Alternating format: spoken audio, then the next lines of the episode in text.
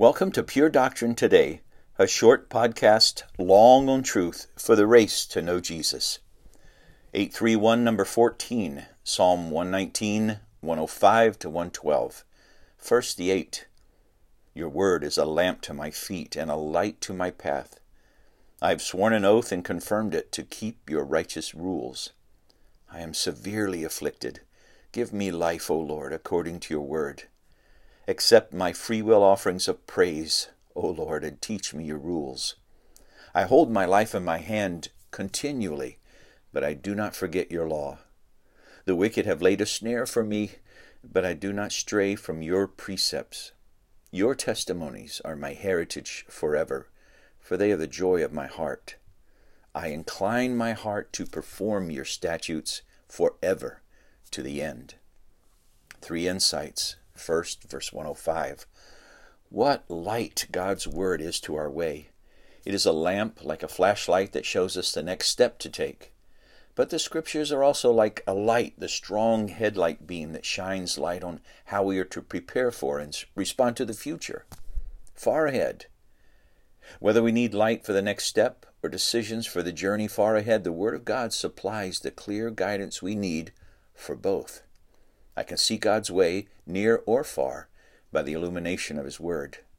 Second, verse 106. To see by the Scriptures requires commitment, though. Light comes to those who obey. Jesus said to his disciples in John 7 17, If anyone's will is to do God's will, he will know whether the teaching is from God or whether I'm speaking on my own authority. Light for my steps is given as I take steps. And the steps I take today in the light of God's Word prepares me for the light the Lord will provide for the future. If I have ceased to obey, I will cease to see until I turn from my willful sin to will to do the Lord's will. And the Word of God is profitable for this. It corrects, it reproves, it leads to the light of God's way. Number 3, verse 112. Back in verse 36, the psalmist prayed, Incline my heart to your testimonies, and not to selfish gain. And now, as if God has been answering that prayer, the psalmist prays, I incline my heart to perform your statutes forever, to the end, in verse 112. Let us pray to obey, not just for a day or a year or a decade, but, like the psalmist says, forever, to the end. And then the one application this section is about practical living.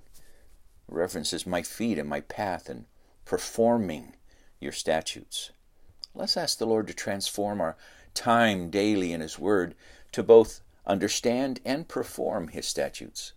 Lord, may I have grace to incline my heart to the practical application of your Word, that both head and feet are affected every time I meditate on your law. If this has been a blessing to you, share it with someone, and we'll see you next time.